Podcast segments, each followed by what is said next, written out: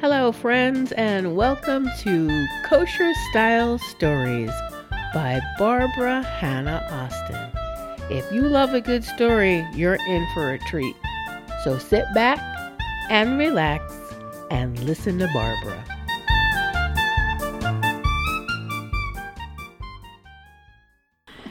One of my friends was named Phoebe. Phoebe was really, really pretty. I didn't know about jealousy then, which I find fascinating as I look back now. So this is called Phoebe and Me. Truman became President of the United States April 12, 1945, the same year Barbara and Phoebe were 13. The girls lived string and tin can close and were peas in the proverbial pod. They shared everything, even their visit from Aunt Tilly, the not so secret secret phrase for that time of the month. Phoebe had several goodies Barbara did not have, not yet anyway. Betty Grable was one, and if that wasn't enough in comparison to Barbara's chubby self, there was her long blonde ponytail that shined ferociously and seemed to have a life of its own. You couldn't miss her bobbing down the halls of school. Phoebe had, rather didn't have limits. When she wanted to stay up late or sleep at a friend's house without her parents having a conniption, she could. Barbara's mother said her parents should be reported to the authorities, but Barbara didn't think Phoebe was spoiled. She didn't think that because every day after school she worked at her family's store mixing paint at American Sign Shop. Behind her back, because of a most irritating fingernail scratched on the blackboard voice, the kids were mean and imitated her.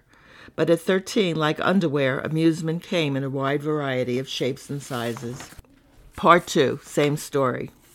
By 1973, Barbara and her family had moved to the West Coast and traveled yearly to visit. On this particular occasion, strolling the old neighborhood no more than a half a block ahead, a long ponytail bounced along. Barbara's heart skipped a beat at the possibility that it could be her old friend and called in her direction. Phoebe! Hello, Phoebe! Then again louder, Phoebe! Hey, wait up! Running now, not to be thwarted, Barbara tapped on her target's shoulder, and as her mark turned towards the intrusion, Barbara's hope was realized. Yes, it is her childhood friend, grown up and still beautiful. It was Phoebe. I've been calling your name for half a block. I didn't know what to think after all. How many Phoebes could there be? I'm so sorry, but I'm deaf, you know. She answered. Oh, I, I didn't know, Barbara stuttered, embarrassed. Phoebe warmly counted, Sweetie, how could you know you moved away? For a moment in time, the two stood face to face, seemingly to bring into focus their moments of time gone by. Please don't worry about offending me. You haven't, she continued. I have to run. Please, please, Barbara, come visit. I'm in the same store with the same name. You remember, American Sign Shop? Then quickly cleared the confusion. I have a school for the hearing impaired. I teach American Sign Language. Followed by, Sorry, but I've got to run. Remember, come visit. Phoebe, just about to turn to leave, touched her hands to her heart and then her lips. Barbara followed suit. Phoebe's long ponytail, that shined ferociously and seemed to have a life of its own, disappeared around the corner.